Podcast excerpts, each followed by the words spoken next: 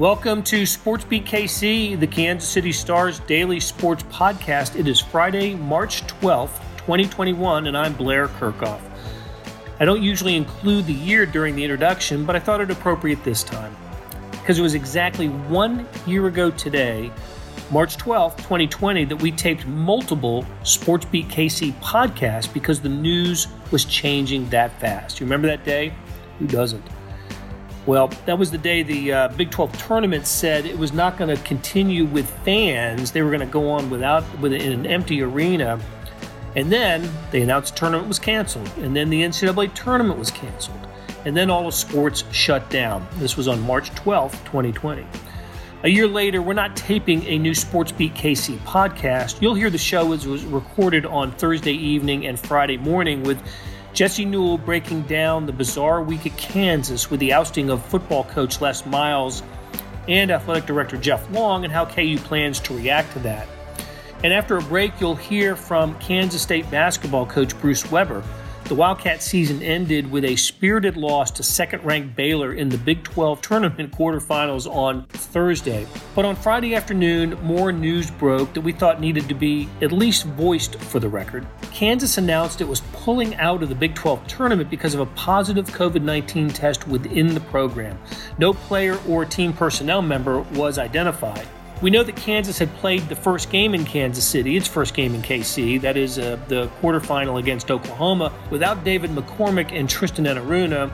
They were out of the tournament due to COVID 19 protocols, and Bill Self said he was planning on having both of them back in time for the NCAA tournament next week. So, Kansas will not meet Texas in the Big 12 semifinals. There will only be one semifinal game played tonight Baylor against Oklahoma State, with Texas advancing directly into the championship game. As for Kansas, Self said the team's planning on remaining in Kansas City until departing for the NCAA tournament in Indianapolis next week, so we know the Jayhawks' intention of carrying on. The timing would work. There needs to be seven days of negative testing from a player before he's cleared to return to action. KU isn't the only program to run into this issue. It wasn't even the first one on Friday.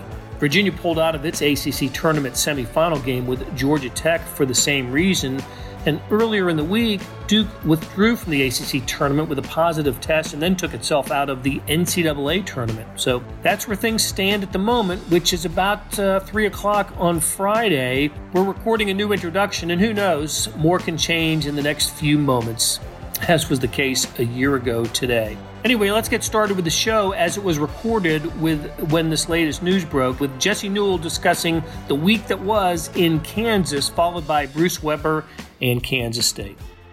Jesse, we started the week uh, of SportsBeat KC podcast with you as a solo act, um, talking uh, about the, the prospect of Les Miles being fired. It happened, but that's not all that happened this week because if that were all that was happening this week, we wouldn't be ending the week with you as a solo act on this podcast. But so much has happened at Kansas this week you know when the Big 12 basketball tournament, postseason basketball, is the secondary story for Kansas athletics, then bigger news is happening, and that certainly did happen on, on Thursday with the resignation of Jeff Long as athletic director a day after the uh, the announcement of Les Miles stepping down as football coach. So uh, I guess what I want to ask you is, do you think that the uh, the Jeff Long Zoom press conference played a role in his decision to, or the decision that was made for him to to step down? Uh, and if so, how much? Yeah, and just to to make make it totally clear, it was Wednesday. I, everything's running Thank, together, Blair. So we're, we're all we're all zoned out here. So it was Wednesday when Jeff Long stepped down, which was the day after Les Miles. And Thank you. You mutually parted ways on Tuesday. But just so for the people out there to to make sure we have all our days straight, it's, it's tough to do at this point. But you know, I think it did. You know, obviously it was not a good performance from Jeff Long. Obviously, it was a tough thing to walk into. And he knew it from the very beginning. From his first words, you could tell that Jeff Long was nervous in this press conference and knew that he was going to get tough questions, that he wasn't really comfortable with what he was standing on, that he had to sort of defend himself with the Les Miles hire and, and how much he had vetted it. So it was an uncomfortable situation to begin with. But then obviously a lot of those answers were not good.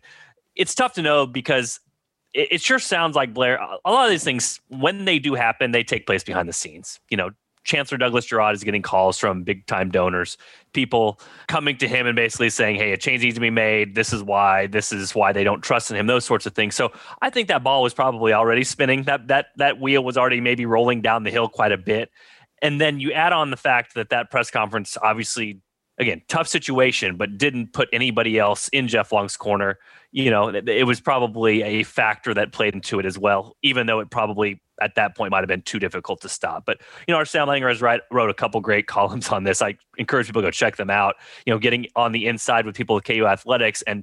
Sam started one of his columns off really well. I think just succinctly said it, and then it's interesting because I actually said the same thing on radio before he wrote this.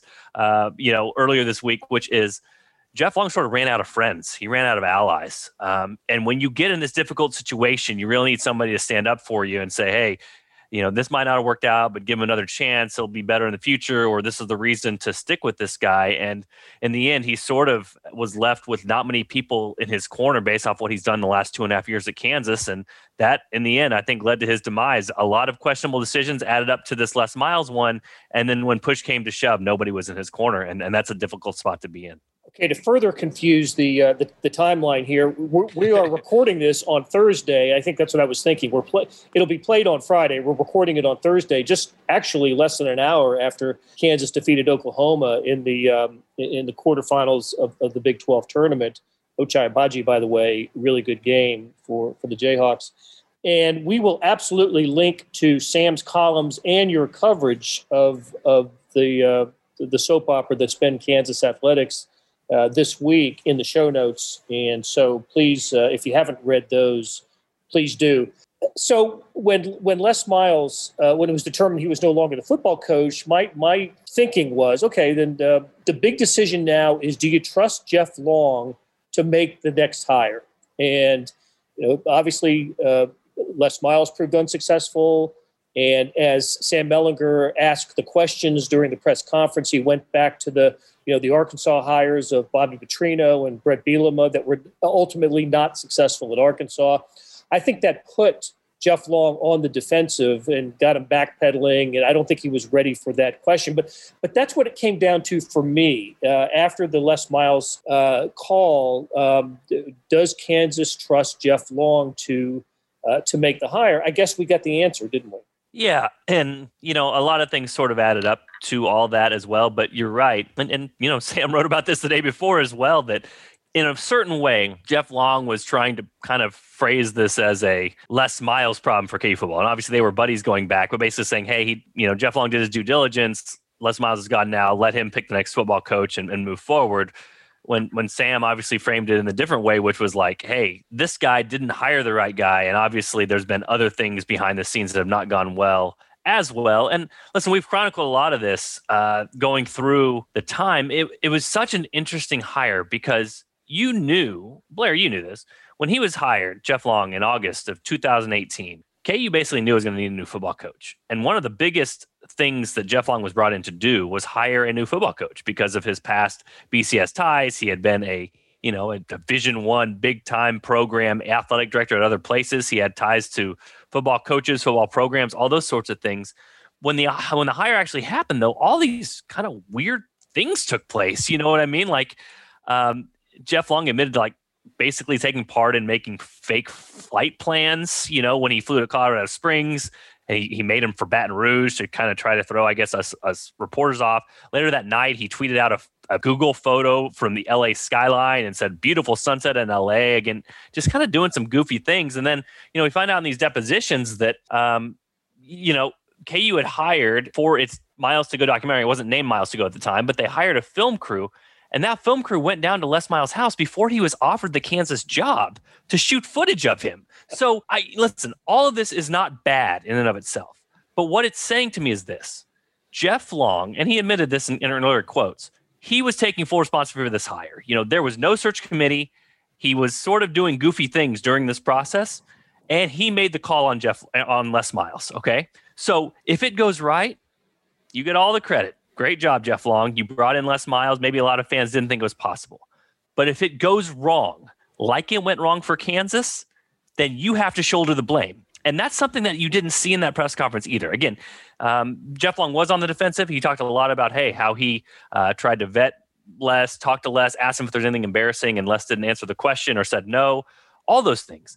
But at some point, when you're going to act like that in the hiring process and hire Les Miles two weeks later, and then through our depositions, we find out 15 months later, Jeff Long couldn't name correctly one of the three people he had had in-person interviews with besides Les Miles. So again, this was this doesn't appear to be a very serious search that uh, that Jeff Long put on. If you're going to do that and you make the hire, it's all on you. And so, listen, I'm giving the benefit of the doubt here. Maybe Jeff Long didn't know about the LSU stuff. Maybe it would have been difficult to find out. Maybe a search firm couldn't have figured it out. Maybe a background check couldn't have figured out. All those sorts of things. But the bottom line is, by doing all those goofy things early, he took full responsibility for the hire. So if it worked out, everybody was going to praise Jeff Long. When it didn't work out, uh, like you said, it put a lot of doubt in people's minds whether he should be the person to to go on the next coaching search or not. You know, as I mentioned, uh, Kansas just finished playing uh, its its first uh, Big 12 tournament basketball game. I was over at T-Mobile Center and I talked to some Kansas folks over there. Th- they are saying people who, who live in Lawrence, uh, some who work for, for KU, and I, I, almost got a sense of relief that um, it, it's over. At least uh, th- this this part of it is over. Now, there's not relief that the football program is suddenly you know good, or uh, but but I think there's a feeling at Kansas that there's an opportunity to to pick successors. You know, athletic director and football coach who, um, how should we say, uh, maybe have some kind of Kansas background or Kansas interest at heart, and something that that Kansas hasn't really, um, you know, considered strongly in its previous hires of athletic directors and football coaches you know, in the end, it really doesn't matter. Just if you got the right guy, you get the right guy. But I, I, think there's a sense at Kansas now that there should be a Kansas person in at least the athletic director's job. So it's a long-winded way of, of me asking you, Jesse. How do you think the, the, the time frame goes here? New athletic director, then football coach is the obvious um, order of business. But uh, how quickly do you think the AD search will go? Yeah, Douglas Girod, the chancellor, in his release said he wanted a new AD within the next couple weeks, and you know that's a pretty aggressive timeline. I guess the advantage he has is they looked for athletic directors two and a half years ago, so you probably have some guys on speed dial already, and some of these are guys that you would know about and, and probably had been researching already. You know, potentially even you know this particular before this particular moment came. And you know the ones that me that come to mind, uh, Terry Mohajir, who's at Central Florida uh, you know, a guy with KU ties from the area, all those sorts of things. Banks Floodman, a former KU linebacker, uh, you know, he's worked at the program before as well.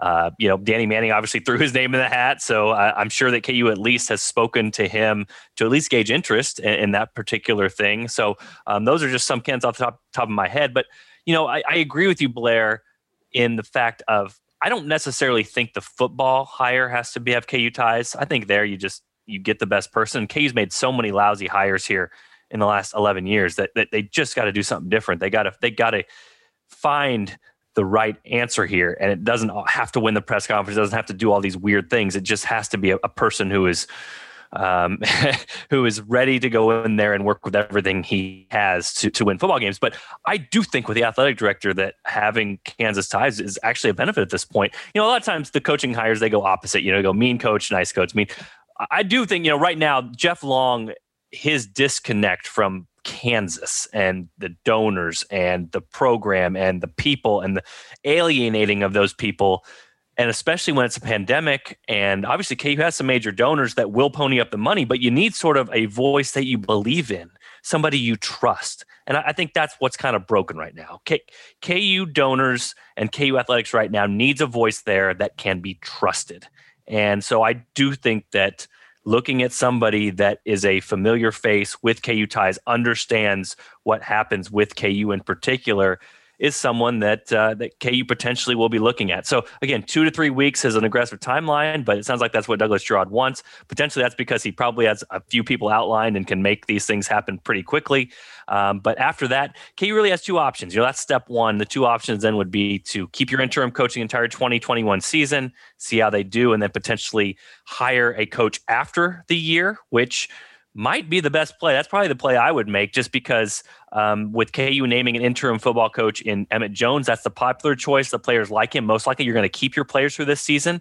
And also, it's going to be very difficult at this moment in time to grab a coach who is going through spring ball with his own program and have him basically abandon all those players at this point in time. I mean, I'm sure somebody would do it, but it's kind of a tough ask. Plus, then you have a staff in place right now. Do you fire that staff? Do you keep half of them? Do they do the other half get fired after the year? So I actually think the best play for Kansas, if you're starting with Emmett Jones, I'd probably bring the AD in and then have it sit a year. And then you kind of have the 2018 scenario with Jeff Long where he can evaluate the program, evaluate the interim. And then if things don't work out or KU doesn't win many games, then you can move on and hire your own coach at the end of the year.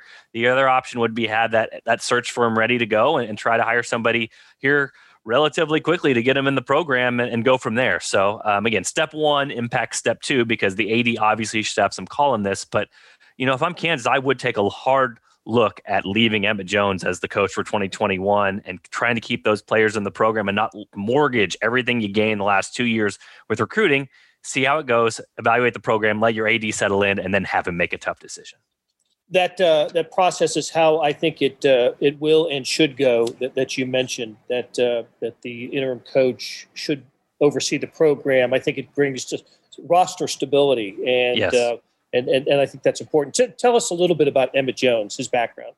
Well, so it's it's interesting for Kansas because um, he's he's kind of an, a stud on the uh, uh, from from a lot of different angles. Uh, from as an assistant, doesn't have much head coaching experience, only at the high school level in Texas. Has some Dallas ties, but he was an assistant coach for Cliff Kingsbury at Texas Tech. Then came to Kansas. This is going to be his third season, but I mean, he's been great in, in the roles that he's had. Like he is a stud recruiter. He helped them bring in Quay Davis, who's uh, a receiver from Dallas. It's the top recruit that they've gotten according to Rivals rankings in the last two decades since Rivals has started its rankings. So um, his previous relationships have really helped Kansas, especially in that Dallas uh, metroplex area, to bring those guys in. And then the receivers just love him. I mean, he is a players type coach. Uh, they've had a lot of receivers be very productive that you wouldn't even expect. I mean, uh, you know, you look at down the line. I mean, Andrew Parchment transferred, but you know, he transferred to Florida State. KU obviously had bunches of quarterback problems. The year before, Stephon Robinson was a guy that thrived under Emmett Jones. So he seems to be a really good tactician when it comes to, uh, you know, wide receivers, all those sorts of things. Even guys last year, KU got down to the end of the depth chart, and a guy like Luke Grimm, who was a true freshman walk on who joined KU uh, in the summer you know, he developed. He was like the second leading receiver. So they're even having guys pop up out of nowhere uh, to do really well. Again, the question mark for him is just the experience as a head coach, but he is energetic. He's a guy that uh, players gravitate towards. He's a guy that's really helped them in recruiting. So, and a younger guy too. So it's an interesting choice. Uh, and and I think you can read from the statements and, and from what all, all I'm telling you, there were some players that sort of vouched for him and wanted him to take the job last night. But um, the thing about it is for him is uh, keeping that group of players together. I think it's just such an important thing. So I think that was the main reason that KU tried to do this is to try to again not forfeit all the gains they made in recruiting the last two years and try to have Emmett Jones in there, a guy that the players trust, and see if those guys stick with the program and potentially they can develop and get their way out of this hole. All right, Jesse. We started the week with you. We end the week with you. Um, I really appreciate you taking the time and and uh, giving us uh, all types of information about uh, about what's going on at KU. And I'm sure we'll talk again next week as the NCAA tournament arrives. We Didn't even talk uh, KU hoops. We'll have to do that next week. So thanks, Jesse. Sounds good. Thanks, Blair. Hey, it's Blair. We have a special subscription offer for SportsBeat KC listeners unlimited digital access to the Kansas City Stars award winning sports coverage. Sign up now for one year of Sports Pass for access to all the sports news, features, and columns presented on the kansascity.com site, and it's only $30. That's a 40% savings off our regular rate. Your subscription will automatically renew after the initial term at 50 bucks unless you tell us to cancel. Your subscription helps support the sports coverage of kansascity.com and the Kansas City Star, and that support has never been more important.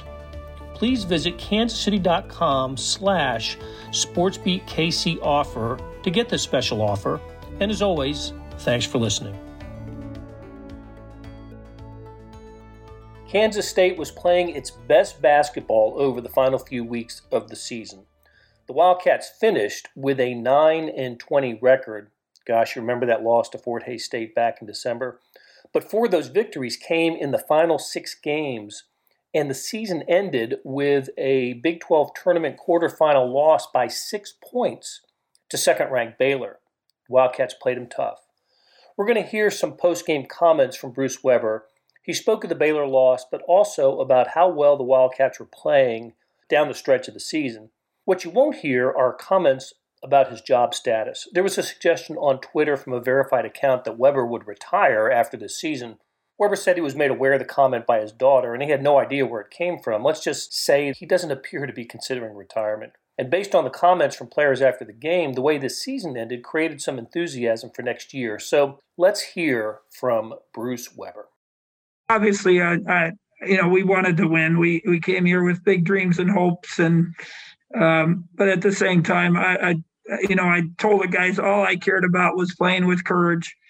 And and courage means, you know, because the first two times I, you guys were you guys saw it. Um, they didn't just beat us; they they they just played with us and and did whatever they wanted. And um, you know, we showed them we showed them the scores last night. We showed them, you know, some we you know we we just played with one of the best teams. I think could should be maybe the best team in the country.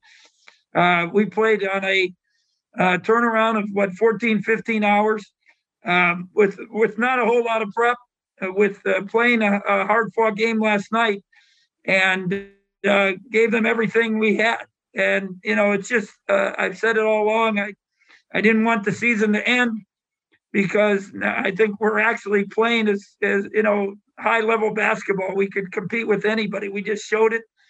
Uh, Baylor's really good, uh, but you know, as I said, I our guys they were bought in. They they executed. Um, we got it inside. Davion, we probably you know you always hope we were maybe a little better passing team. We had some foul trouble.